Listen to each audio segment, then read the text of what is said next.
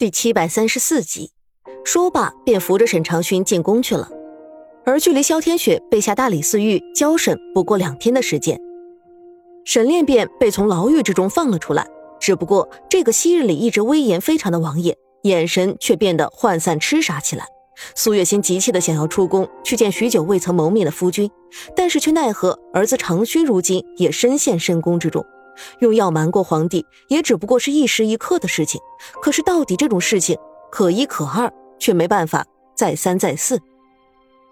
我们离开这里好不好？长勋，你爹爹如今被送到了医馆医治，可是直到现在，我都不曾见过他一面，我心里面难受的慌，不知道为什么总是有些不安。沈长勋正坐在镜子前面擦头发，因为身份特殊的缘故，他从来不让任何人伺候自己沐浴。甚至严厉命令那些工人在自己沐浴的时候不得随意走动。凤阳宫的工人鲜少看到这样色厉内荏的沈长勋，因而都心中惶惶不安。但是却没有人敢忤逆他的意思。他走到苏月心面前，沉声说道：“母亲，我已经安排过了，宫里面父亲留下的人也都搭上了线，到时候让青青跟您一起走，您先不用管我，我自己自然有法子脱身。你出去之后。”便带着父亲立刻离开。苏月心的眼眶都红了起来。儿子已经长大了，不知道什么时候开始，这个说话做事跳脱的小儿子，似乎在这个冷酷无比的宫里面，一瞬间成长了起来。可是，到底谁也没有走成。就在苏月心准备离开的下午，报信的太监几乎是一路上跌跌撞撞的爬着回来的，而他带回来的这个消息，却是任何人都没有能够想象到的。一夕间，天变了。你说什么？沈长勋的眼睛本是一双杏眼，又因为从小跟着师傅在云深雾重的山林之中问道长大，故而眸子深处灵动之极，宛若星辰银河落九天一样。如今瞪眼看过去，更是别有一种风情在其中。可是报信的太监被这样一双眼睛盯着，却感觉冷汗淋漓的落下去，几乎阴湿了整个衣服。沈沈炼王爷，他冲出了医馆，劫了废后萧天雪的法场。小太监的声音尖锐至极，甚至其中带着不容分说的恐惧。这已经不是一件家事了，可是算得上是这本朝历历代代这么多年给皇上最为响亮的一记耳光。一个王爷冒死救了一个废后，这其中的各种隐私暧昧的故事，倘若不知道的人看起来只会觉得桃色非常。甚至茶余饭后，茶馆酒肆里面也会有人慢慢的编着小故事，甚至会比真正的历史传得更加的久，更加的远。沈长勋觉得心脏跳得极快，他多么希望这一切是一场梦，醒过来之后，父母兄弟还在姑苏城幸福快乐的生活，逗着那个极为可爱的真真侄女，而他跟着师傅云游四海，见识了高山河流，人情冷暖，变得更加珍惜所得所知。所遇见的一切，到底是从什么时候开始？到底是从什么时候开始的？这一切变化的如此无常，甚至让他觉得胆战心惊，不受掌控。师傅常常抚着自己的头顶，望着云山深处生长在裂石之间的松柏，感叹世事无常。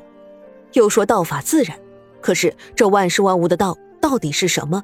沈长勋从得知父亲离开大理寺失忆之后，便清楚这里面一定有陈雪辅导的鬼。他是放了自己的父亲，可是陈光义也绝不可能让一个对自己有极大威胁性的人完完整整的离开，所以才会做了什么，或者说有意无意的暗示了什么，才会让失忆的父亲选择去劫法场救废后，将他自己和家人全都放在火上烤。如今已经不是朝沈宁哭诉或者温婉能够解决的事情了。父亲救废后，摆明了是两个人宣告天下有了私情。而皇帝被自己的亲戚联起手来戴了绿帽子，纵然沈宁再爱自己，都不可能容忍下去。可是，一直到现在，他都没有任何动静，没有来见自己，也没有去召见任何大臣。宫里面格外的平静，就像是一滩死水一样。沈长勋觉得自己几乎被压抑的快要窒息了。沈宁在出事的第二天晚上来了，却是抿着嘴，一言不发，鹰眼一样的瞳子盯着沈长勋，许久说道。给朕更衣吧。沈长勋自然是提上乖顺的脸皮，小心的伺候他。身上入射如兰一样的香气，引得沈宁深深的吸了一口。他伸手去掰起了沈长勋的下巴，逼迫着他抬头直视着自己。真美。沈长勋已经不是第一次听到他这样夸奖自己了，可是这一次，他的眼睛里面没有带着任何的感情，更别提迷恋，就像是看着一个精美的花瓶，一个玉器宝石，一件死物一样。沈长勋暗下气来，脸上仍旧带着盈盈的笑意。皇上这几日很忙吗？沈宁似笑非笑的打量着他。爱妃是在深宫里待久了，所以才会如此闭目塞听。又或者你在跟我耍心眼儿、玩游戏？外面闹出来这么大的动静，你不知道吗？点燃的书桌上面的蜡烛，噼啪的爆了一声，让沈长勋陡然惊出一身冷汗来。他刚刚是怎么了？怎么会如此粗心大意？就算要演戏，也要做得精湛。真是这段时间太过于顺风顺水的缘故，以为救出来了父亲，一家人就能够彻底的离开了。他忙不迭的跪了下去，一边用藏在袖子里面的手狠狠的掐了自己一下，眼泪嗡的一下就落了下来。你哭什么？沈宁并没有走上前去扶起他来，反而是一步到了一边的贵妃榻上面，看着放在小炕桌上面的一本翻了一半的书，拿起来一看，却是庄子的大宗师。朕倒是没想到，你颇为喜欢老庄之道。朕记得曾经听你说过。